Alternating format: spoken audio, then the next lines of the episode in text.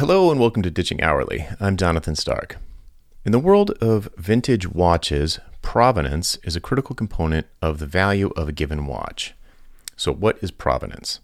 Here's a good description I got from Timepiece Chronicle. They say, when discussing vintage watches, especially those claimed to have been owned by notable figures, the notion of provenance should always be kept at the forefront of your mind. Far more important than condition or value, provenance is the term used to describe the legitimacy of recorded ownership for a particular item.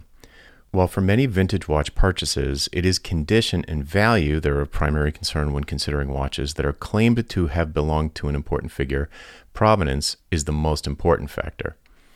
So, provenance is kind of like the backstory of a watch, or who owned it at least. For example, a 1930s era 14 karat gold Longines, I think I said that right, wristwatch sells for about $1,000. A 1930s era 14 karat gold Longines wristwatch owned by Albert Einstein sold for $596,000. So that's almost 600 times more money for the exact same watch. But is it really the exact same watch?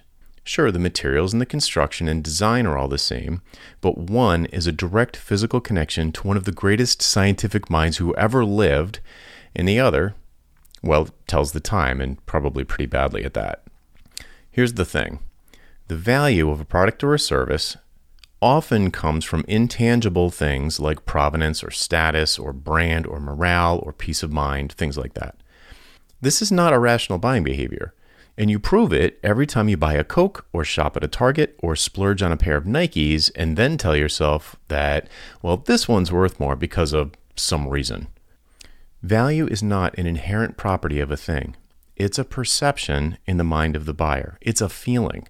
So the question is what does your ideal buyer value?